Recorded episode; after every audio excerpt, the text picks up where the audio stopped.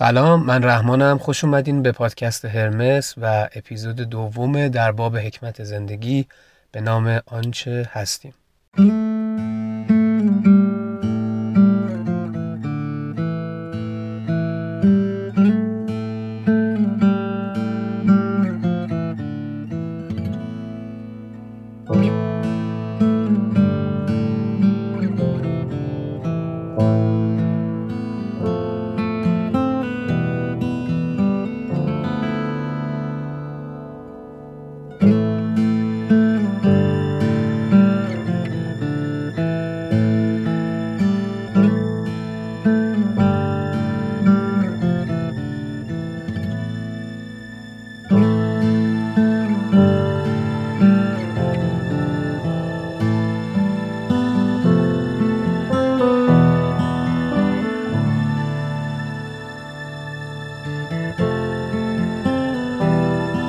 احتمال زیاد وقتی که این اپیزود رو پلی دادین یعنی اینکه قسمت قبلی رو به طور کامل شنیدین و از این بابت خوشحالم.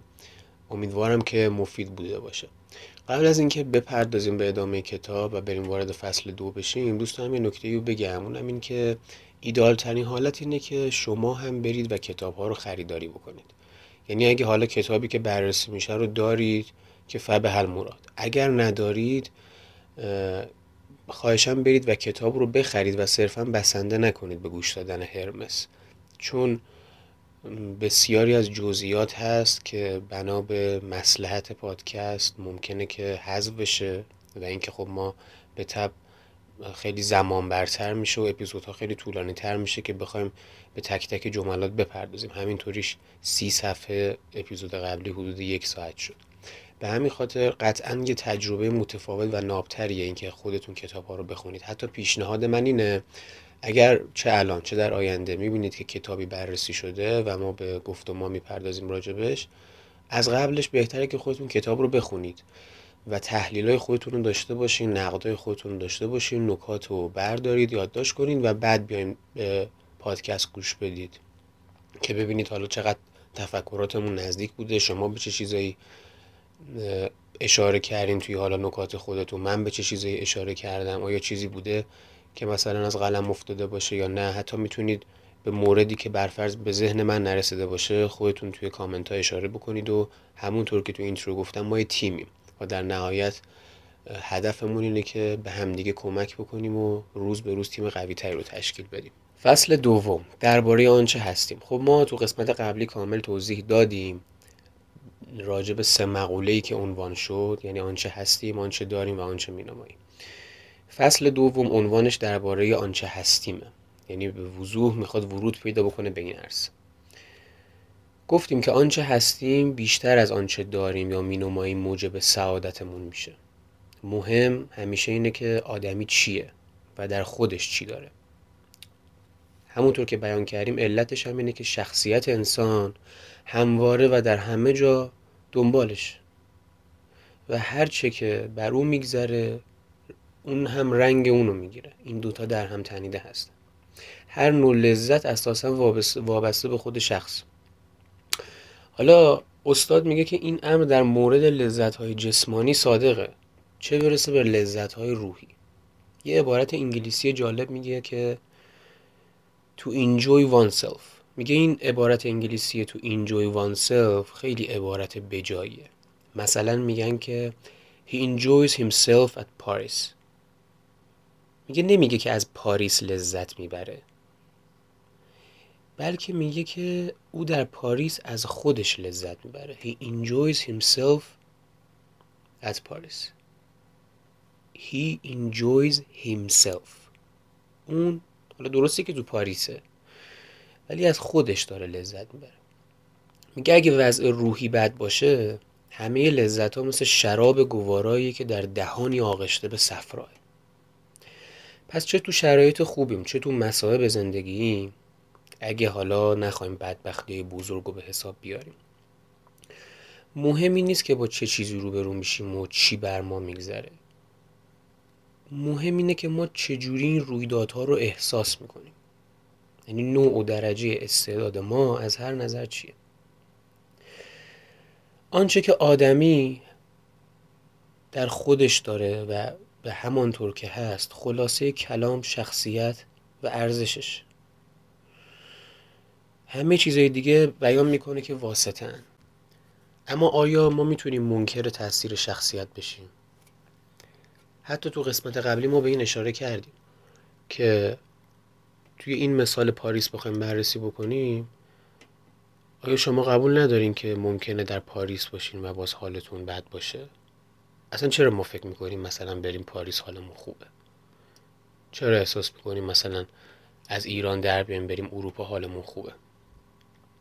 100% یه سری مسائل تغییر پیدا میکنه، کلی موارد هست که حائز اهمیته و باید بهش اشاره کرد.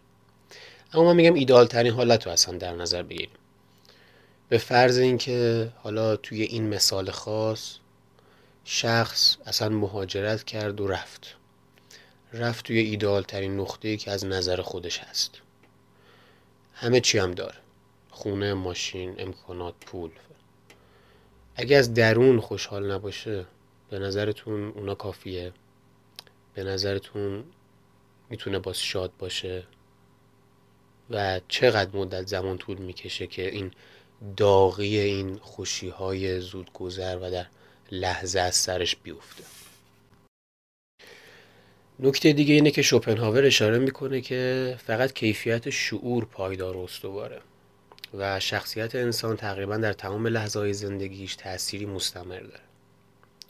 ولی خب میگه برعکس همه چیزهای دیگه گهگاه پراکنده و گذرا تأثیر میذارن، دستخوش تغییر میشن و متفاوت میشن. به همین خاطر دیالوگی از ارسطو میاره با این عنوان که طبیعت انسان ماندگار است نه ثروت. یعنی طبیعت انسانی که در نهایت میمونه، ثروتش نمیمونه. و به همین دلیله که وقتی یه اتفاق ناگواری که کاملا مستقل از تأثیر خودمونه رخ میده، با شکیبایی بیشتری تحمل میکنیم تا واقعه ناگواری که خودمون مسببش بودیم.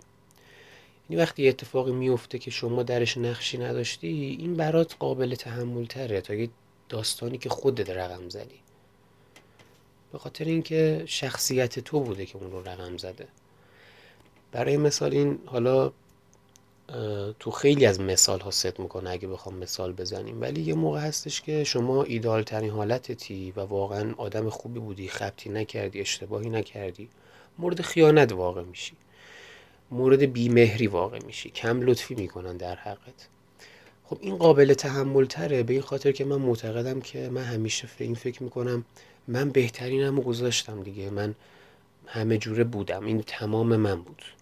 و وقتی که فکر میکنی، اگر درست فکر کنی یا اگر نخوای صرفا خودشیفته‌وار تمامی حق رو به خودت بدی، اگر اصلا یه آدمی از بیرون نگاه بکنه که واقعا بگه که خب تو اشتباهی نکردی و ایراد از جانب تو نبوده، خب این درسته که در نهایت حالا اون بیمهریه، اون کم لطفیه، اون پس زدنه اتفاق ناگواریه برای ما، ولی خب قابل تحمل تره تا زمانی که ما خودمون میدونیم که یه کاری کردیم، یه اشتباهی کردیم که این از سمت ما بوده و حالا که اون اتفاقات ناگوار پیش اومده، حتی با عذرخواهی هم این ممکنه دیگه درست نشه و حتی شرایط ممکنه به عقب بر نگرده.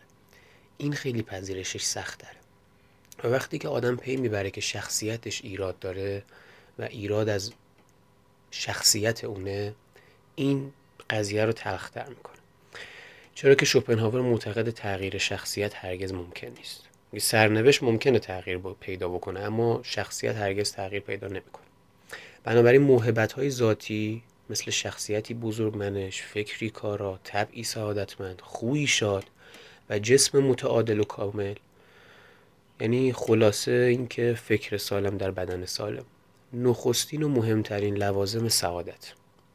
یه نکته هم تو پرانتز بگم که یه کتاب دیگه میخوندم که خیلی خوشگل راجع به ساختار مغز توضیح میداد، خیلی دوست دارم که راجع به اونم باهاتون صحبت کنم. اما میگفتش که معمولا دیگه تا 25 سالگی این تغییرات دیگه بسته میشه. یعنی حالا شمایی که دارین به این پادکست گوش میدین، هر چند سال سنی که دارین، اگه زیر 25 سال هستین هنوز وقت هست. اگرم بالای 25 سال هستین، حالا دیگه اینطور نیستش که بگیم اوکی ما 25 سالگیمون دیگه بسته شده و نمیتونیم عوض بشیم، ولی خب کار سخت‌تره دیگه، یه مقدار بحث متفاوت‌تر میشه. به خاطر همین میگن آدمی که مثلا 40 سالشه رو تو دیگه نمیتونی خیلی عوض بکنی، حالا میشینی کلی بحث میکنی، جدل میکنی، دعوا میکنی و اینا. پیش از هر چیزی اون آدم خودش باید بخواد، تازه خودش هم بخواد باز به واسطه 40 سال زندگی که داشته این تغییر تقریبا ناممکنه، نشه. اما به هر حال شوپنهاور میگه که ما همونطور که گفتم بدن سالم در فکر سالم در بدن سالمه و تمام این مواردی که گفتم، به خاطر همین باید تو بهبود و نگهداریشون بسیار بیشتر بکوشیم تا موهبت‌های بیرونی مانند ثروت و آبرو. نمیگه بی آبرو باش، نمیگه که در راه کسب ثروت نکوش، اما هدف اصلی، اولویت اصلی سلامته. پس از نظریه شوپنهاور نتیجه میگیریم که اگر شما بری سلامت تو زیر پا بذاری در راه کسب ثروت، شوپنهاور از دستتون ناراحت میشه و شما رو مورد نقد و نکوهش قرار میده، به این خاطر که اولویت براش سلامتیه و اون مواردی که ذکر میکنه. حالا میاد در نهایت بحث شادی رو مطرح میکنه، میگه که آنچه که بیشتر از همه اینها مستقیما موجب خرسندی ما میشه شادیه. میگه کسی که شاده به طور حتم یه علتی برای شاد بودنش داره، یعنی همین واقعیت که اصلا شاده. پس تو وقتی شادی یه علتی برای شاد بودنت داری. میگه هیچ چیزی نمیتونه به قدر این کیفیت جای هر محبت دیگه ای رو کاملا پر کنه، یعنی اصلا هیچ چیزو نمیشه جایگزین این کرد. وقتی کسی جوان، زیبا، ثروتمند و مورد احترام است، میپرسیم که آیا شاد هم هست تا بدانیم که خوشبخت است یا نه. یعنی ببین چقدر این موضوع براش جدیه که میاد اینو به عنوان معیار خوشبختی انتخاب میکنه. میگه اگه شاد باشه دیگه فرقی نمیکنه که جوونه یا پیره، راست قامته یا گوش پشته، ثروتمنده یا فقیره، چنین کسی شادکامه. همین بس. شوپنهاور میگه که روزی در آغاز جوانی کتاب کهن رو باز کردم که توش نوشته بود کسی که بسیار میخندد سعادتمند و کسی که بسیار میگرید شوربخت است. میگه این گفته خیلی ساده لوحانه یا که با این همه، ولی به علت اون حقیقت ساده‌ای که داره بیان میکنه هیچ وقت نتونستم فراموشش کنم، با این که حتی خیلی هم بدیهیه. یه بار دیگه جمله رو بخونیم. کسی که بسیار میخندد سعادتمند و کسی که بسیار میگرید شوربخت است. راست میگه، واقعا خیلی بدیهیه و ساده لوحانه است. اما میگه که وقتی که شادی، اینقدر شک نکن، اینقدر نگو که من چرا شادم، من الان باید شاد باشم. این به جای اینکه مکرر شک کنی که آیا ورودش جایزه یا نه، همه درها رو به سویش باز کن، چون هیچ وقت شادی بی موقع نمیاد. بعد میگه شک ما به این خاطره که میخوایم بدونیم که از هر مثلا نظر موجبی برای خوشنودی داریم یا نه. یه موقع مبادا این شادیه بیاد افکار جدی و نگرانی های ما رو مختل بکنه ها.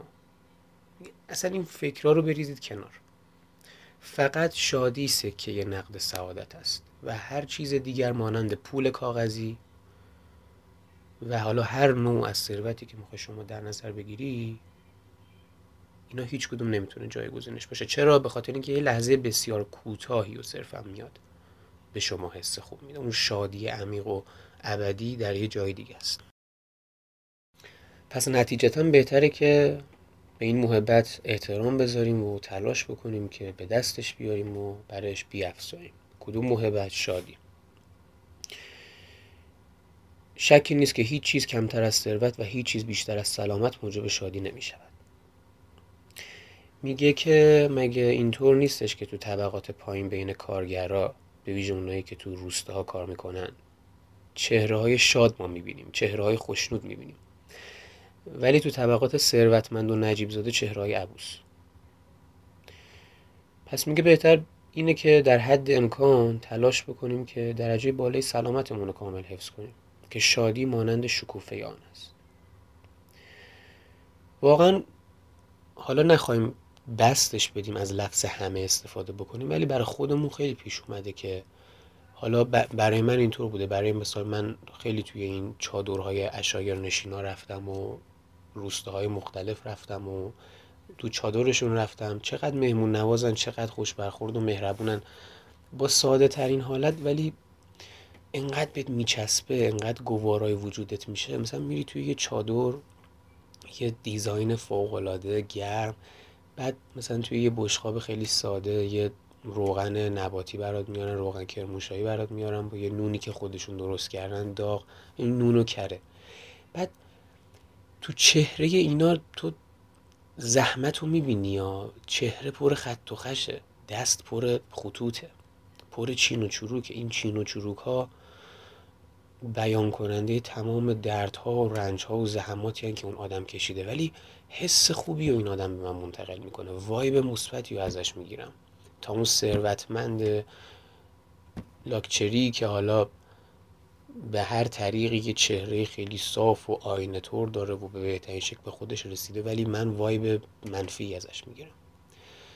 یا بارها شده که توی یه روستا میریم و خانواده‌ای رو میبینیم که در عین سادگی چقدر دور هم دیگه شادن و با همون غذای ساده تو عشق رو میتونی بینشون احساس بکنی.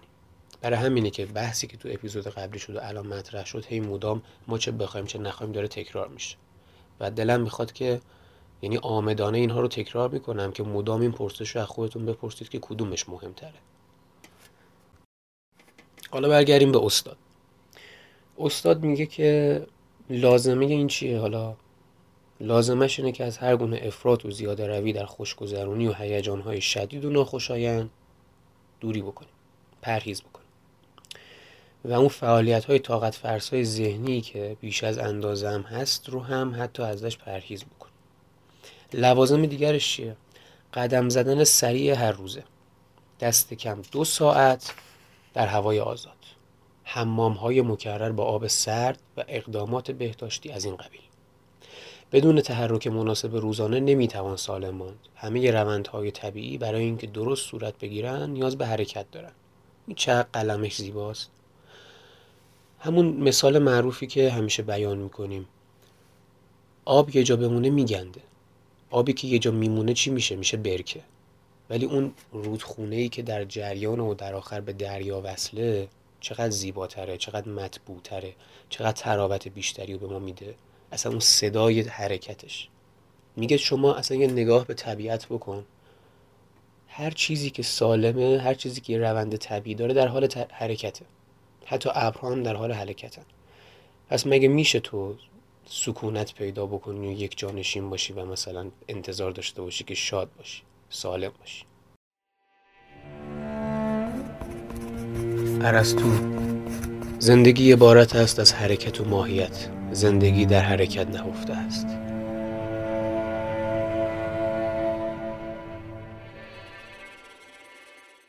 آرتور شوپنهاور میگه که زمانی ما این واقعیت رو میفهمیم که چقدر شادی و شاد بودن برای سعادتمون مهمه و چقدر به سلامت ما وابسته است، که یه شرایط و یه حادثه‌ای برامون رخ بده از بیرون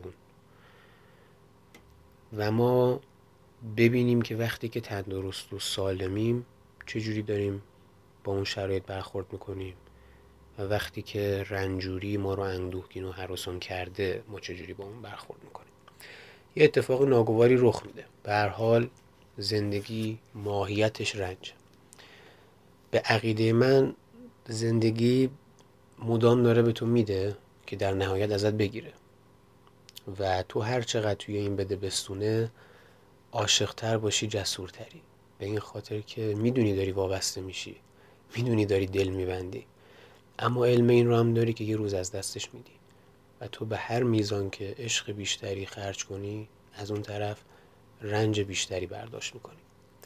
اما حرفی که داره میزنه اینه که خب به هر حال این اتفاقا بر همه رخ میده، سوگ حوادثه که امیدوارم برای هیچ کدوممون رخ نده یا حداقل این مدت زمانش به تعویق بیفته.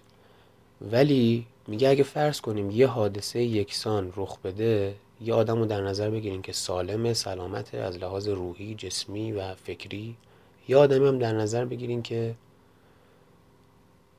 رنجوره، سلامت نداره، مدام یک جانشین بوده، به سلامتش، تغذیه‌اش، هیچ کدوم اینا اهمیت نداده، یعنی همینطوری نزده میرخصه.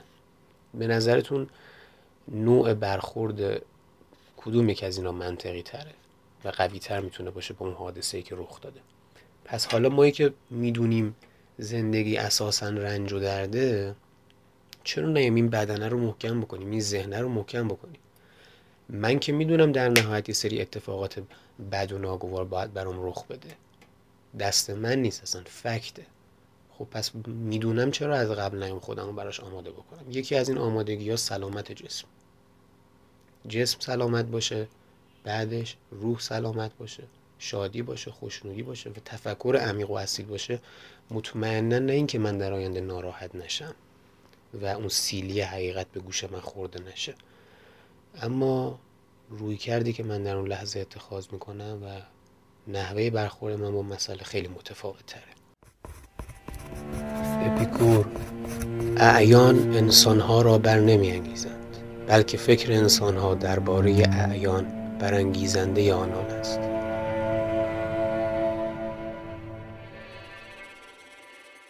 در انتهای بحث سلامتی بیان میکنه که به طور کلی 90% سعادت ما فقط مبتنی بر سلامت. یعنی میگه همه چی در صورت وجود سلامته که مایه لذت میشه. برعکس بدون سلامت هیچ محبت بیرونی نیست که لذت بخش باشه، حتی محبت‌های ذاتی دیگه. به همین خاطره که میگه که وقتی که ما نخست همدیگر رو میبینیم، اولین چیزی که جویای اون میشیم سلامت همدیگه است و برای یکدیگر آرزوی سلامت میکنیم، چرا که سلامت برای سعادت انسان از هر چیز دیگه‌ای اساسی تره. این بحث واقعا باز بخوایم مثال بزنیم، ببین داره درست میگه. شما زمانی خوشی ها رو کسب میکنی و از همه چیز لذت میبری که در وهله اول سلامت باشی دیگه. شما حالا وقتی خونه یکی از دوستات میری، آب پرتقال طبیعی برات میاره که چند تا تیکه یخم توشه و هوا دلپذیره و با دوستت معاشرت میکنی، این ایدال ترین حالتش اینه که در سلامت کامل باشی دیگه. حالا تصور بکن که گردنت به بدترین شکل ممکن گرفته باشه. خب من گردنم گرفته بود، یه حالت بدی. اصلا وقتی که این سلامتی دوچار مشکلی میشه، میفهمی که بدن چقدر به هم دیگه وصله. این انگشت کوچیکه پامو هم تکون میدادم، درد تو کل بدن من میپیچید. یعنی گردن کجا، انگشت پا کجا. اما وقتی که یه جا حساس میشه و میگیره و به اصطلاح حالا عصبش ناز میکنه، میفهمی که فلانجا رو تکون میدی، این به نوعی وصله به اون منطقه. حالا فرض کن گردن تو بدترین شکل ممکن گرفته باشه، حتی سختت بخوای بری اون لیوانو از رو میز ورداری و حالا آب پرتقالتو بنوشی. بعد همیشه هی میخوای حالا حواستو پرت کنی، هی سعی کنی که حالا بهش بی‌توجهی بکنی، ولی این درده باهاته، این مشکله باهاته. به خاطر همینه که شوپنهاور نتیجه میگیره که بزرگترین حماقت قربانی کردن سلامت خویشه، حالا به هر منظور که میخواد باشه، چه در راه کسب کار، چه برای ارتقاء مقام، چه به منظور دانش و شهرت. پس باید هر چیز دیگه ای رو از لحاظ اهمیت پس از سلامت قرار بدیم.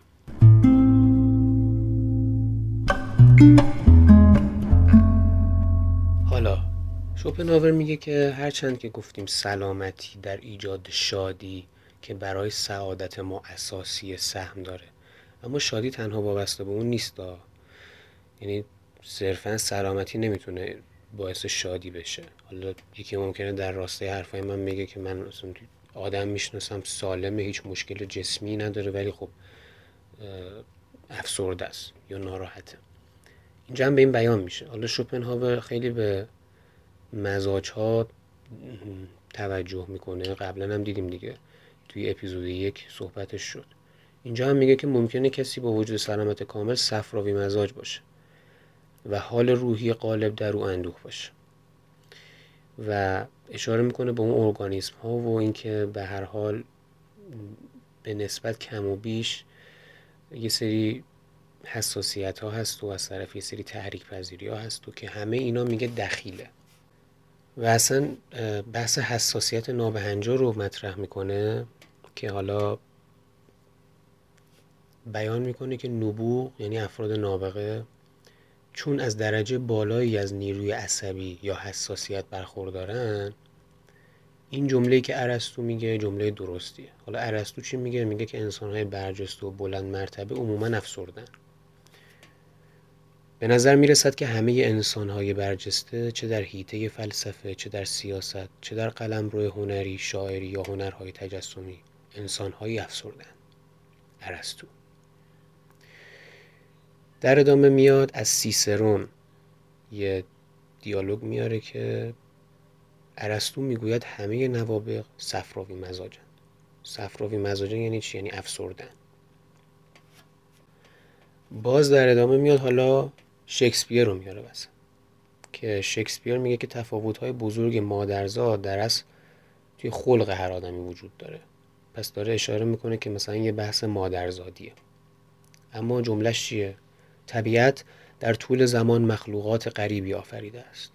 گروهی که پیوسته از شکاف چشمان خود به بیرون می‌نگرند و چون طوطیان به نوازنده نینبان می‌خندند و گروهی دیگر که چنان ترش رویند که حتی اگر نستور به سوگند بگوید که شوخی ارزش خندیدن را دارد، دندانهایشان را به لبخندی نمی‌نمایانند.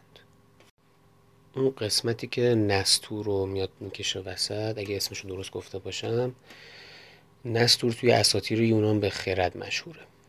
میگه حتی اگه نستوری که حالا نماد خرده بیاد قسم بخوره که آقا به خدا این شوخی ارزش خندن داره، تو رو خدا بخند، اونا حتی دندوناشون هم به شما نشون نمیدن.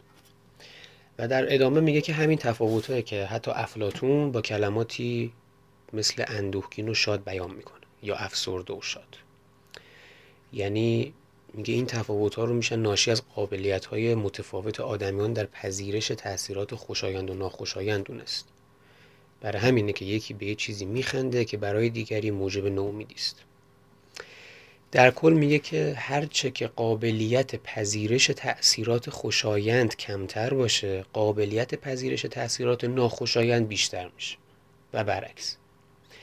میگه انسان افسرده، خیلی این قسمت‌های زیباست، انسان افسرده در برابر جریانی که احتمال خوب بودن یا بد بودن سرانجامش مساویه، از سرانجام بد خشمگین یا اندوهگین میشه، اما از سرانجام خوب شاد نمیشه. این نکته خیلی حائز اهمیته. ببین نیومد غلو بکنه و مبالغه بکنه، برگرده بگه که از اتفاقات بد خوشحال میشه، از اتفاقات خوب خوشحال نمیشه. میگه آدم افسرده از سرانجام بد اتفاقا خشمگین میشه، اندوهگین میشه، اما اون سرانجام خوب است که شادش نمیکنه. حالا زیباترش میکنه، میگه برعکس، انسان شاد از سرانجام بد نه خشمگین میشود نه اندوه میخورد، اما از سرانجام نیک شاد میگردد. این واقعا یه حالت زیباست. به هر حال یک سری از سرانجام ها بده، اتفاق میفته.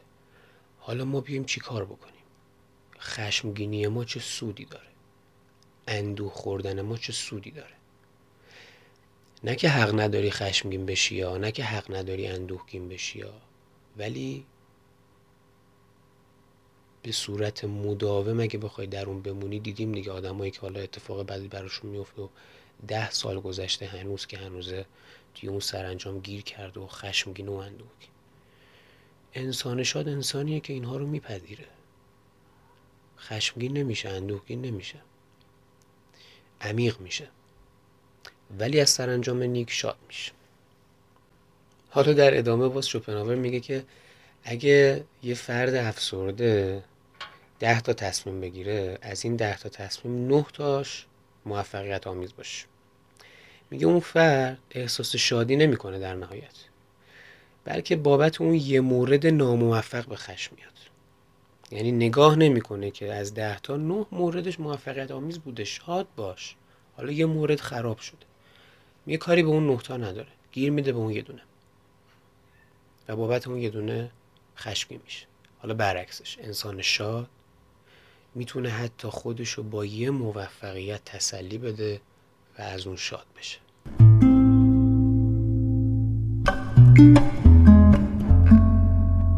در ادامه یه بحث جالبی رو مطرح میکنه که حالا از یه زاویه دیدیه که شاید کسی به اون صورت به این قضیه به این شکل نگاه نکنه.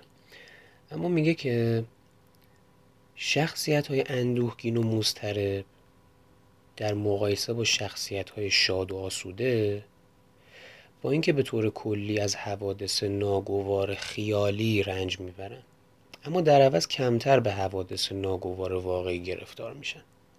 یعنی چی این جمله؟ خب آدمای شاد و آسوده، بذارید از اون یکی در وارد بشیم، آدمای افسرده و آدمای اندوهگین، آدمای مضطرب، میگه که اینا حوادث ناگوارشون بیشتر خیالیه. گفتیم دیگه همه چی برمیگره به ذهن ما دیگه، همه چی برمیگره به اون ادراک ما از مسائل. خب تا الان توصیف کردیم که به نظر شوپنهاور آدمای افسرده و اندوهگین به چه شکلن.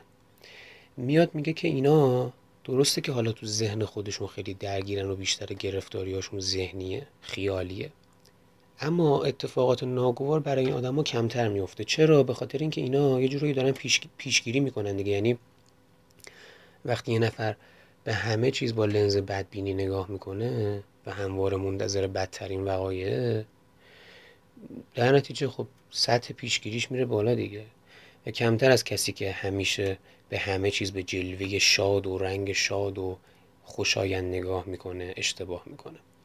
یه بحثیه که توی روانشناسی هم مطرح میشه. یعنی در نهایت یه سری از آدم ها، یعنی اینا این رگه ها توی کمالگرایی هم هست، میان میگن که مثلا ما میدونیم کمالگراییم و نمیتونیم ولی عوضش بکنیم. یا از طرفی کلا میخوام بهتون بگم بحثی که اینجا مطرح میشه اینه که هر موضوعی که شما به حال انتخاب میکنی یه سویه مثبت داره، یه سویه منفی. شما کمالگرا باشی، حالا اینجا نمیخوام شاخه‌ای کنم بحثو، ولی مثلا شما کمالگرا باشی، خب وجه مثبتش برای شما اینه که اگه کاری رو بخوای تحویل بدی به ایدئال ترین شکل ممکن تحویل میدی، همیشه کارات تمیزه، همیشه به موقع میای، بهترین کارتو انجام میدی و عموما ازت راضیه. مثلا اگه چندم شاگرد تو دانشگاه باشی، شاگرد اولی فلانی. اما خب بعدیشون اینه که انقدر سطح استرابت بالاست، انقدر نگرانی داری، دغدغه داری، از طرفی ممکنه کارها رو اصلا نیمه تمام رها بکنی به این خاطر که فقط میخوای انقدر کامل باشه، انقدر کامل باشه که هیچ وقت اصلا کامل نمیشه. به هر حال یه سویه مثبت داری، یه سویه منفی. اینم همینطوره. یعنی درسته که حالا درگیر افسردگی و استرابن، ولی خب بقاشون بیشتر تضمین میشه ظاهرا، اینطور که شوپنهاور میگه. در ادامه میاد بحث خودکشی رو مطرح میکنه و میگه که ممکنه افسردگی به درجه‌ای برسه که ناخوشنودی مدام موجب سیری از زندگی بشه و گرایش به خودکشی رو ایجاد بکنه. این سیری از زندگی هم خیلی جالب بیان میکنه، چون اگه بخوام از منظر ادبی به متنش نگاه بکنیم، قبلترش میاد میگه که فرض کن دستگاه گوارش مبتلا به افسردگی بشه. یعنی این سیریه با اونه که تناسب داره. فرض کن دستگاه گوارش و معده یه نفر افسرده شده، سیر میشه، حالا این شخص از زندگی سیر شد. میاد میگه که حالا این اتفاق وقتی بیفته، کمترین ناملایمات هم حتی ممکنه که باعث گرایش به خودکشی بشه و اگه این گرایش به درجه اعلا برسه دیگه حتی نیازی به واقعی ناخوشایندم نیست، بلکه در اثر تداوم این ناراحتی تصمیم به خودکشی میگیره و با خونسردی و عزمی راسخ همون رو عملی میکنه. چنان که اگه مثلا بیماری بیشتر اوقات تحت نظر باشه، مدام با اشتیاق منتظره که اون لحظه‌ای که دیگه مراقبش نیستن، بیدرنگ و بدون کشمکش و فارغ از ترس به اون وسیله دلخواهش که حالا تسلی بخششه خودشو خلاص بکنه. البته میگه که ممکنه که سالمترین و شادترین افراد هم تحت شرایطی تصمیم به خودکشی بگیرن که این اتفاق میفته، مثلا وقتی که شدت رنج و ترس از اون بدبختی محتوم بر ترس از مرگ غلبه میکنه. به هر حال همه ماها شده که برهه‌ای از زندگی شاید این فکر خودکشی اومده یا به نوعی سیسشو گرفتیم، ولی شوخی نیست، خودمونیم، خیلی تصمیم ترسناکیه. اما میگه خب ببین چقدر این شدت رنج و ترسه باید بره بالا حتی توی آدم سالم و شاد که بخواد دست به یه همچین کاری بزنه. پس میاد میگه تنها تفاوتی که وجود داره درجه شدت رنجه.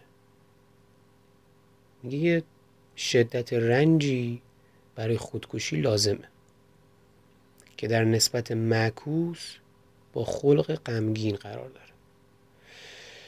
یعنی چی؟ یعنی میگه توی اشخاصی که شادن این درجه لازمه برای خودکشی بیشتره، توی اشخاص افسرده کمتره. یعنی هر بدیهیه دیگه، هرچی افسردگی شدیدتر باشه این درجه پایینتره، حتی ممکن اصلا به صفر برسه. گفتیم مثلا اینقدر درجه افسردگی بالا میاد که اصلا شخص نیازی به دلیل و اتفاق خاصی نداره، خودکشی میکنه. اما خب وقتی یه نفر سالمتره، شادتره، این درجه دیگه باید خیلی بالا باشه، خیلی عمیق باشه که اون شخص هم تصمیم به خودکشی بگیره. برای همینه که اگه میخواین از کسی مراقبت بکنین که اون کسی در وهله اول خودتون باشه، باز به این اشاره شد که هر چقدر که سلامتر باشین و شادتر باشین، این احتمال خودکشی در خودتون میاد پایینتر. یا اگه نگرانی از عزیزانتون هستین در اطرافیانتون که حس میکنید که دچار افسردگی هن و یه مقدار دارن میترسوننتون، نرید مستقیما یک روی کردی اتخاذ بکنین که طرف کامل متوجهش بشه و بخواین علنا اون موضوع رو باش مطرح بکنین، چون خیلی وقتا جواب عکس میده. این غیر مستقیم به حرفه‌ای ترین شیوهی که بلدین، به هنرمندانه ترین حالت سوقش بدین، به ورزش، تغذیه مناسب، سلامت جسم. سعی کنین کارهایی بکنین که دوست دارن، شادشون بکنین و این شادی هرچی عمیق‌تر و اصیل‌تر باشه بهتر. خود این وقتی که بره بالا، این درجه که گفتیم همینه، از اون طرف احتمال خودکشی میاد پایین‌تر.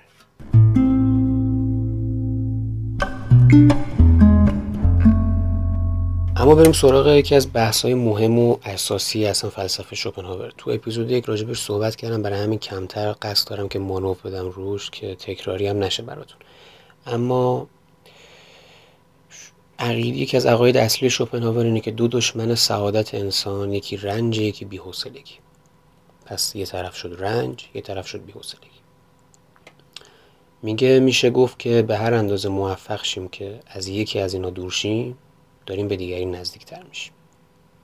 دو تا دایره رو در نظر بگیرید، شما این وسطید. یه دایره رنج، یه دایره بی‌حوصلگی. هر چقدر بی‌حوصلگی دور شی، داری به رنج نزدیک میشی. هر چقدر از رنج دور شی، داری به بی‌حوصلگی نزدیک میشی. و بحث همون آونگ و نوسانی که مطرح کرد. حالا میگه که نیاز و محرومیت رنج را از بیرون ایجاد میکند، در مقابل امنیت و رفاه بی‌حوصلگی را. پس 4 تا مفهوم اینجا الان بیان شد: نیاز و محرومیت، امنیت و رفاه، درون و بیرون. بیرون مال کدوم؟ مال نیاز و محرومیت. این نیاز و محرومیت رنج رو از بیرون ایجاد میکنه، حالا در ادامه میگیم یعنی چی. برعکسش امنیت و رفاه بی‌حوصلگی رو از کجا ایجاد میکنن؟ از درون. این یعنی چی؟ یعنی وقتی شما محرومی، یه چیزی رو نداری، نیاز داری، این یه مقوله بیرونیه، بیرونه که داره به تو فشار میاره.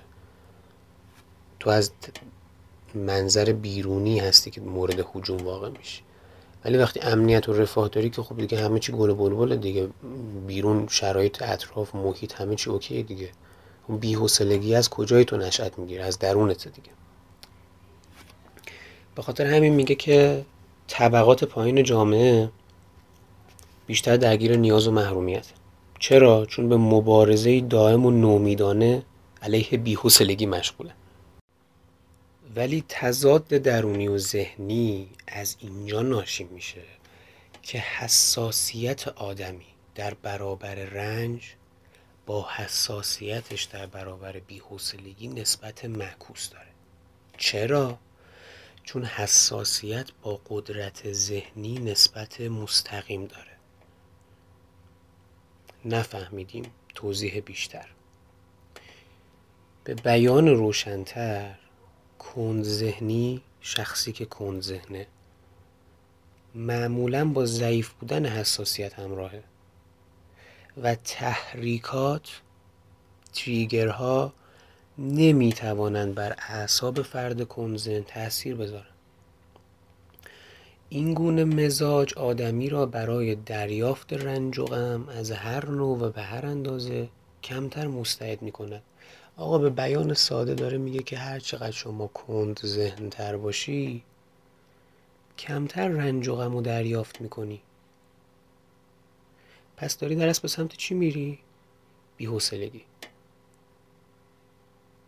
پس شخص کنزه حساسیت‌هاش ضعیف‌تره، تحریکاتش کمتره، کمتر درگیر رنج و غم میشه. حالا چرا میره سمت بی‌حوصلگی؟ به خاطر همین ضعف ادراک. یعنی منشأش که گفتیم خلأ درونیه. شوپنهاور میگه که مهر خودش رو بر چهره‌های بیشماری زده. چهره کسایی که دائم حالا همه توجهشون به رویدادهای بی اهمیت جهانه. و میگه که این خلأه که در از سرچشمه حقیقی بی‌حوصلگیه. و آدمی رو وامی داره که تشنه لب به دنبال محرکات بیرونی بره تا ذهن و خلقش رو به هر وسیله ممکن که میشه به حرکت در بیاره. این از کجا میگه میشه فهمید؟ از سرگرمی اسفاری که انتخاب میکنن و به روش روی میارن، از نحوه معاشرت و گفتگوشون با آدم ها. و حالا میگه که نمونه این نوع اشخاص کسانی هستند که جلو درب خونه میستن یا از پنجره به بیرون خیره میشن. یادش بخیر موقعی که این بخش کتابو میخوندم یکی از عادتام این بود لب پنجره میرفتم، حالا 2-3 دقیقه یا به بیرون خیره میشدم. یه ذره اینو به خودم گرفتم. یعنی میگم شوپنهاور خیلی تنده دیگه، یعنی انتظارش اینه که تو انقدر عمیق باشی و درگیر کار باشی و حالا انقدر مشغول باشی که از فرط ملال و بی‌حوصلگی نری پشت پنجره وایسی و خیره بشی به بیرون. هرچند الان که خب با نگاه دیگه‌ای دارم متنشو میخونم، باز احساس میکنم که منظور شوپنهاور نیستش که حالا حق نداری بری پشت پنجره بیرون رو نگاه بکنی یا حق نداری بری دم خونت بشینی، صرفا محیط اطراف رو ببینی. این اگه از روی ملال و بی‌حوصلگی باشه ایراد داره. وگرنه اگه موقع از شما انسانی هستی که فوق‌العاده پویایی، زحمتکشی، عمیقی، اتفاقا خیلی حساسیتات بالاست، اتفاقا خیلی رنج و غم رو درک میکنی، احساسات اصیلی داری، ولی خب به هر حال نمیشه که از وقتی که آدم بیدار میشه تا وقتی که میخوابه مدام نان استاپ کار کنه و فکر کنه و تعمق بکنه. به هر حال زمانی رو نیاز داری که رها کنی و به خودت استراحت بدی. شوپنهاور معتقده که کسی که از نظر ذهنی پرمایه است در درجه اول طالب اینه که از رنج و ناراحتی آزاد باشه، آرامش رو فراغت داشته باشه. پس باید به دنبال زندگی آرام و با قناعت بره. از همین رو میگه که پس از اندک آشنایی با کسانی که به اصطلاح هم نوعشن به انزوا کشیده میشه و اگر شعوری در حد کمال داشته باشد تنهایی را برمیگزیند. ببین چقدر این آدم افکارش تند و تیزه نسبت به این قضیه. یعنی میگه اگه با شعور باشی تنهایی رو انتخاب میکنی. چرا؟ چون ما برگشت میگفتیم که اگه ذهن پرمایه‌ای داری باید به دنبال این باشی که از رنج و ناراحتی به دور باشی، آرامش داشته باشی دیگه. خب تو وقتی با بقیه معاشرت میکنی آرامشت سلب میشه. علتش رو میگه این که آدمی هرچی تو درون خودش بیشتر مایه داشته باشه از بیرون کمتر طلب میکنه. و جمله طلایی که اینجا بیان میکنه اینه که بالا بودن شعور به دوری از اجتماع منجر میگردد. و همونطور که گفتم حالا تو اپیزود 1 راجبش صحبت کردیم، پس کمتر راجبش حرف میزنم. اما خب جملات زیبایی که داره اینه که در تنهایی هنگامی که هر کس به خیشتن خود باز می‌گردد معلوم می‌شود که در خود چه دارد. خب وقتی در خود هیچی نداری مطمئناً مدام می‌خوای چنگ بزنی به آدم‌ها و معاشرت‌های پوچ و بیهوده و از تنهایی خودت گریزانی. وقتی تنهایی خود گریزانی یعنی خود گریزانی. شوپنهاور ابله در جامعه ارغوانی زیر بار طاقت فرسای شخصیت فقیر خود می نالد، حالان که فرد با استعداد با افکار خود خشکترین محیط را بارور و زنده می کند. سنکا بار حماقت بر دوش خود حماقت است. یسوع بن سیرا زندگی احمق بدتر از مرگ است.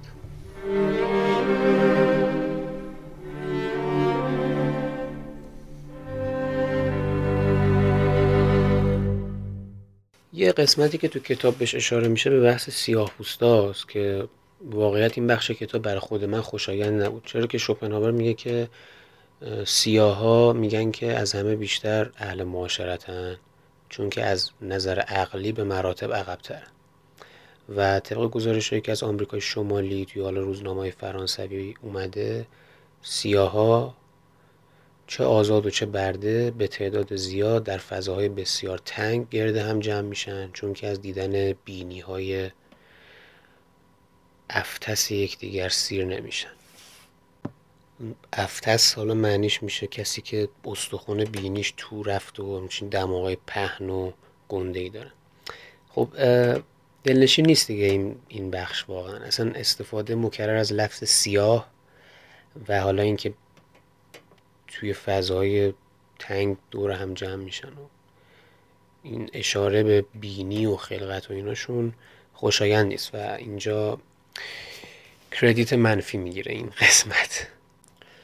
در ادامه باز بیان میکنه که دغدغه فکری مردم عادی فقط اینه که وقت بگذرونن، اما دغدغه کسی که استعدادی داره اینه که از اون وقت استفاده بکنه. معتقده که دلیل این که انسان‌هایی که فکری محدود دارن اونقدر گرفتار بی‌حوصلگی میشن اینه که شعورشان چیزی جز وسیله برانگیختن اراده ایشان نیست. و کلا حالا میگه دیگه، میگه که وقتی که دچار بی‌حوصلگی میشن صرفا به دنبال یه سری محرک‌ها و ایجاد انگیزه‌های کاذبی ان که در قیاس با انگیزه‌های واقعی و طبیعی مثل پول کاغذی میمونن در قیاس با سکه نقره، چرا که اعتبار و ارزششون میگه قراردادیه. خیلی جالبه دیگه، یعنی حالا قدیم برفرض شما فرض کن یه سکه طلایی حالا برای معادلات رد و بدل میشده، این از منظر حالا وجودی بخوایم بهش نگاه بکنیم طلا دیگه به هر حال یه ارزش درونی داره، ولی پول کاغذی چیزی که قرارداد شده، مثلا روی پول نوشته 5000 تومان، این قراردادیه که حالا انسان‌ها برای خودشون تفهیم کردن. به همین خاطر میگه که این گونه محرکات هم اعتبار و ارزششون قراردادیه و این انگیزه ها مثل بازی‌های مختلفن دیگه، مثل ورق بازی و اینجور چیزا. یعنی مثلا شخص میگه که بیاد چند از پاستور بزنیم، ورق بزنیم، فلان کارو بکنیم، صرفا این بی‌حوصلگی رد. ببین از منظری درست میگه و از منظری هم درست نمیگه، یعنی یه ذره بحث کلا پیچیده است، ولی در کل حالا هر کسی میتونه برداشتشو بکنه دیگه.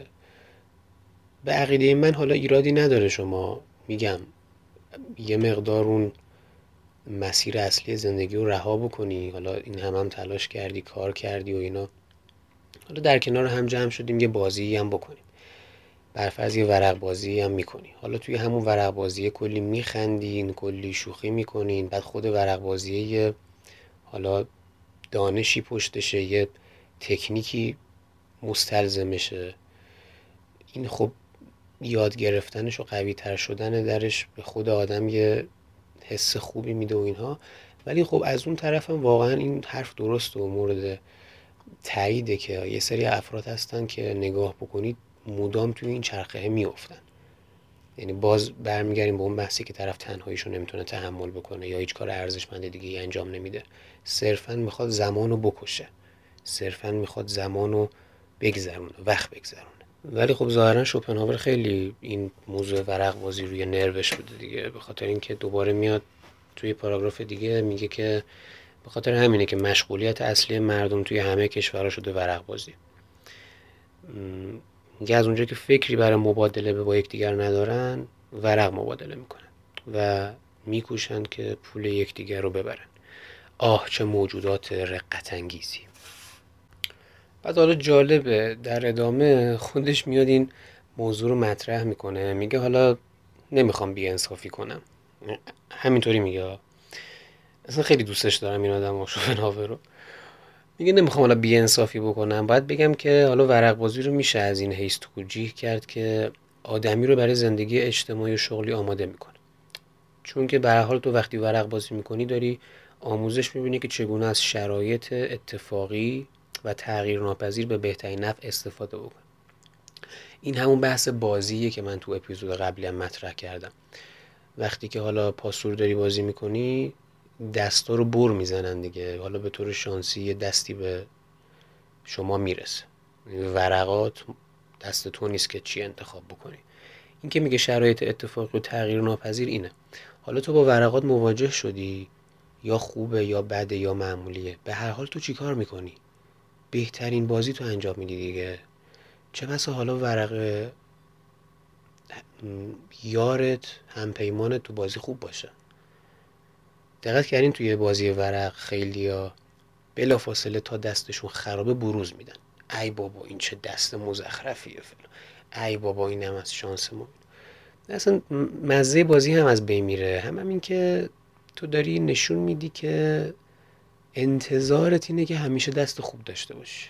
یعنی حکم دله، میخوای از تک دل تا بیبی دلو داشته باشی. بقیه مهرها هم که حالا خاله عادیان، دستای سرش و کارتای شکل دار توی دست تو باشه. بعد اون موقع لبخند میزنی و حالا کری و لاتیش هم پر میکنی برای بقیه. اما خب این که هنر نیست. بحث اینه که ما با دستی که بهمون داده شده بهترین بازی رو بکنیم دیگه. وقتی هم که ببازیم، حالا ممکنه یار ما برگرده بگه فلانی این چه وضعی بود مثلا، یا این چه چیزی بود. تو دستتون نشون میدی و دیگه چیزی برای باختن نداری، جایی برای شرمساری نیست. آقا دست من اینطوری بوده. و حتی به نظر من اگه اون یار و همپیمان تمدن باشوری باشه، حتی این جمله رو بهتون نمیگه، چون به تو اعتماد داره و مطمئنه که حالا اگه دست باختین یعنی دیگه شرایط به این گونه بوده دیگه. حالا اینا رو گفت، ولی باز میاد یه نکته منفی ورق بازی رو هم میگه. میگه ورق بازی از نظر اخلاقی تاثیر زیانباری داره، چرا که روح حاکم بر این بازی اینه که هر کسی به هر نحو و با هر تردستی که شده، یعنی با هر حیله‌ای که شده، پول دیگری رو تصاحب بکنه. تقلب دیگه، یعنی میگه داره یه جوری به یاد میده که تقلب کنی و هر ترفندی هست رو استفاده بکنی. و خب این رفتار که در بازی تبدیل به عادت میشه، میگه ناخودآگاه توی زندگی واقعی هم گسترش پیدا میکنه و آدمی رو به تدریج به اونجایی میرسونه که در امور مالکیت به همین گونه رفتار بکنه.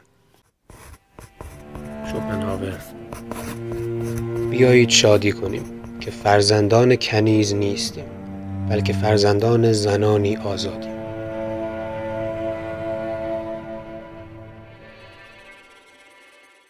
مثال زیبایی که شوپنهاور در ادامه بحث اون تنهایی و قناعی درونی میزنه اینه که میگه کشوری خوشبخت‌ترین کشورهاست که نیازی اندک به واردات داشته باشه یا حتی از اون بی‌نیاز باشه. به همین خاطر انسانی که به قدر کافی قناعی درونی داره و برای تفریح به چیزی از بیرون نیاز نداره یا فقط اندکی نیاز داره، سعادتمنده، زیرا واردات بهایی گزاف دارند، وابسته می کنند، خطراتی به همراه می آورند، موجب گرفتاری می شوند و جایگزین بدی برای محصولات داخلی اند. زیرا از دیگران یا به طور کلی از بیرون از هیچ نظر نمی توان انتظار چندانی داشت. آنچه آدمی می تواند برای دیگران بکند بسیار محدود است. سرانجام هر کس تنهاست و آنگاه مسئله این است که کسی که تنهاست چه کسی است. وقتی تنهایی چی هستیم؟ اولیور گولدسمیت: فقط آنگاه که با حال خود رها شده ایم می توانیم نیکبختی خیش را بیابیم یا بسازیم.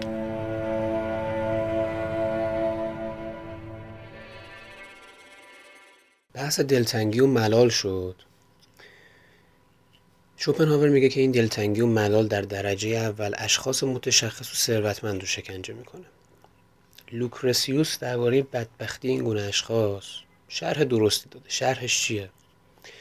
او غالبا کاخ بزرگ خود را با عجله ترک میکند و شتابان بیرون میرود، زیرا خانه او را مشمئز میکند، اما ناگهان باز میگردد چون در مییابد که بیرون از خانه حالش به هیچ روی بهتر نیست. یا سوار بر اسب چارنل به سوی ویلای خود میتازد، گویی که آتش گرفته است و برای خاموش کردن آن میشتابد، اما به محض اینکه از پاشنه در میگذرد از فرط بی‌حوصلگی خمیازه میکشد یا به خواب میرود و میکوشد خود را فراموش کند یا ترجیح میدهد که به شهر بازگردد. میگه این آقایون باید توی جوانی به نیروی عضلانی و قوای جنسیشون تکیه بکنن، ولی وقتی که این جوانی سپری میشه، این جوانی تموم میشه، تنها نیرویی که میمونه چه نیروییه؟ نیروی ذهنی. و اگه نیروی ذهنی موجود نباشه، ساخته و پرداخته نشده باشه یا موضوعی برای اشتغال نداشته باشه، مصیبت بزرگی به بار میاد. اما چون حالا میگه اراده تنها نیروی زوال ناپذیر است، اراده‌ای که بحثش رو تو اپیزود قبلی کردیم، این توی سالمندی هم باقی میمونه و شهوت‌ها رو اتفاقا تحریک میکنه. نمونه اون شهوت چیه؟ شهوت قماربازی مثلا. همه شهوت‌ها که اون شهوتی که شما فکر میکنی که نیست. یه شهوت میتونه شهوت قماربازی باشه. کسی که دیوانه‌وار توی مثلا موقعی که حالا نیروی جوانی و قوای جنسیش تحمیکشه رو میاره به قمار، یا به قول خود شوپنهاور بولینگ، شطرنج، شکار، نقاشی، اسب‌دوانی، موسیقی، هر کی بگه نوعی ها. یعنی میگه بر حسب نوع نیروهایی که درونش تسلط دارن. حالا شوپنهاور باز میاد عدد 3 رو به عاریت میگیره، به یاد ارسطوی اپیزود اول، و میگه که ما این بحث رو حالا میتونیم با 3 نیروی اصلی فیزیولوژیکی به طور منظم بررسی کنیم. شوپنهاور میگه ما 3 نیروی اصلی فیزیولوژیک داریم. اولیش چیه؟ لذت هایی که به تجدید نیروی حیات ارتباط دارن، که عبارتند از خوردن، نوشیدن، هضم کردن، استراحت کردن و خوابیدن. دوم، لذت هایی که از تحریک نیروی دستگاه حرکتی ناشی می شوند، مثل راهپیمایی، پرش، کشتیگیری، رقص، شمشیربازی، اسب سواری و انواع ورزش های قهرمانی، همچنین شکار و حتی جدال و جنگ. سوم، لذت هایی که از حساسیت ناشی می شوند. اینا شامل تفکر، احساس، علاقه به شاعری و فرهنگ، موسیقی، آموختن، مراقبه، اختراع و فلسفه و غیر است. میگه میتونیم حالا درباره ارزش هر کدوم از اینا بیایم کلی مطلب بگیم و کلی راجبش صحبت بکنیم. و حالا شوپنهاور میگه که خودمونیم دیگه، اینو خودمون میدونیم که هر چقدر که اون نیرویی که موجب لذت میشه شریفتر باشه، لذت هم بیشتره دیگه. به خاطر همین میگه که لذت همواره شامل استفاده از نیروهای خیشتنه و سعادت عبارت از تکرار مکرر لذت. یعنی اصلا منکر لذت نمیشه و اتفاقا میگه که کلی باید لذت ببری. اما معتقده که شاخص متمایز کننده انسان از انواع حیوانات اون بحث نیروی سومیه که ذکر شد، یعنی لذت هایی که از حساسیت ناشی میشن. در کل شوپنهاور معتقده که لذت هایی که از حساسیت ناشی میشن، از لذت هایی که برای تجدید نیروی حیاتن و برای تحریک نیروی دستگاه حرکتی ان، ارزشمندترن. یعنی فکر کردن، مراقبه، همون مواردی که ذکر شد، اینا مثلا ارزشمندتر از حالا پرش و مثلا جنگ و جداله. جلوتر بحث شعور رو وسط میکشه که خب به عقیده من همیشه وقتی که یه جا، یعنی یه شخصی سوالی پرسید که به نظر تو مهمترین خصوصیت و شاخص انسان چی؟ اصلا چی برای تو زندگی از همه چی مهمتر تو که توی یه آدم باشه؟ من گفتم که شعور. و واقعا به نظر من شعور خیلی مهمه، به خاطر اینکه وقتی شعوری در حد کمال باشه، ناخودآگاه جلو خیلی از چیزا گرفته میشه و رفتارهای استاندارد تری. شوپنهاور میگه که کسی که شعور ندارد از همه شعوری که در جهان است سودی نمیبرد. در همه طبیعت قابلیت رنج کشیدن نیز بر حسب درجه شعور افزایش می‌یابد. در نتیجه در اشخاص بسیار با شعور به بالاترین درجه میرسد. یعنی الان 2 بحث اتفاق میفته. بحث اول اینه که افرادی که بسیار با شعور باشن و شعورشون بالا باشه، قابلیت رنج کشیدن بالاتری هم دارن. بحث دومی که از دلش در میاد اینه که پس اینجا داره مهر تاییدی بر رنج کشیدن میذاره. اما رنج کشیدن داریم تا رنج کشیدن ها. اینجا منظورون رنج کشیدن اصیله. اتفاقا حالا تو لابلای صحبتاشو جلوتر فکر کنم بررسی میشه، اما خیلی از ماها خیلی از مفاهیم و اشتباه فهمیدیم. یعنی طرف به سادگی از واژه غم استفاده میکنه، میگه من غمگینم، میگه که من غمگین بودم گریه کردم، در صورتی که غم خیلی احساس اصیلیه. ما قطعا تو پادکست راجبش صحبت میکنیم. خیلی وقتا اضطراب با غم اشتباه گرفته میشه. غمگین شدن کار هر کسی نیست، یعنی به سادگی نباید بگیم طرف غمگینه یا من غمگینم. غمگین شدن خیلی احساس اصیلیه که اکثر آدمایی که با شخصیت‌های بوردرلاینن اصلا تجربهش نمی‌کنن، اصلا نمی‌دونن چیه درون مایش. به همین خاطر این رنج هم با اون بحث متفاوته و اون رنج عمیق و اصیله و هر کس که شعور بالاتری داره قابلیت رنج کشیدنش هم بیشتر میشه. خواستن بدون شناخت عامیانه ترین و مبتذل ترین چیزی است که وجود دارد. هر کنده درخت این گونه اراده را دارد و دست کم هنگامی که بر زمین میافتد آن را نشان میدهد. و حالا جالبه وقتی که میاد همچین مثالی رو میزنه، میاد میگه انسانی که از درون توهیه و پوچه، خب تحریکات بیرونی خیلی به سادگی روش اثر میذارن. برای همینه که کوچکترین صدایی و حتی اتفاق ناچیزی توجهش رو فوراً جلب میکنه، دقیقاً مثل حیوونا، یعنی هم حالتی که حیوونا هستن. و میگه که همه این وضعیت در چهره و ظاهر چنین انسانی نمایان میشه و نتیجه آن قیافه مبتذل است و معمولاً هرچه اراده حاکم بر شعور پست‌تر، خودمدارتر و به طور کلی بدتر باشد، قیافه آدمی نفرت انگیزتر است. و من به شدت با این مسئله موافقم. اما نکته که نباید این وسط سوء تفاهم بشه و من باید بهش اشاره بکنم چیه؟ اینه که ما اینجا قرار نیستش که قیافه کسی رو قضاوت بکنیم. ما اینجا قرار نیستش، چون خود من پیشتر این ادعا رو توی اپیزود قبلی مطرح کردم که وقت آدم ها رو نباید با اون معیارها و شاخصهایی که دستشون نیست قضاوت کرد، من جمله خانواده، کشوری که توش بودن، قیافه‌ای که دارن و اینا. اما واقعاً به شخص تو زندگی به این پی بردم، واقعاً چهره خیلی از چیزها رو به ما میگه.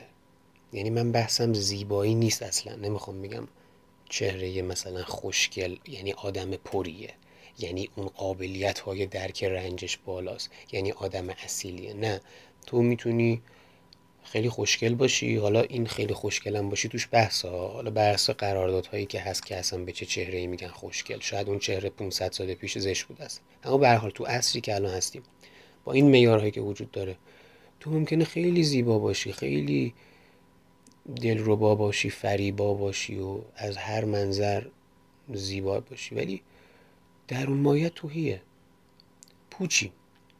پس من نمیخوام بگم توی این دام زشتی و زیبایی میخوام بیافتم. بحث من زشتی و زیبایی نیست، بحث من چهره است.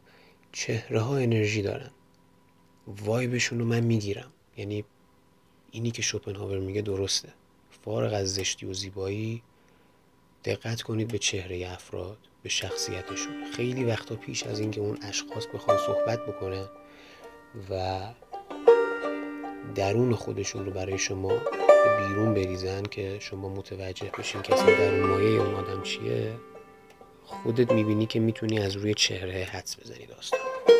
بگم استثناء هم وجود داره ها، و همه رو با یه خطکش یکی نکنیم، دو روز دیگه هر کی تو خیابون سری بگیم که این فلان. اما واقعا نمیدونم این آبش خورش از کجاست، ولی این واقعا روی چهره تاثیر داره و چهره نمایانگرشه. همینجا اپیزود دوم یعنی آنچه هستیم به پایان میرسه و در اپیزود بعدی به مقوله بعدی یعنی آنچه داریم خواهیم پرداخت.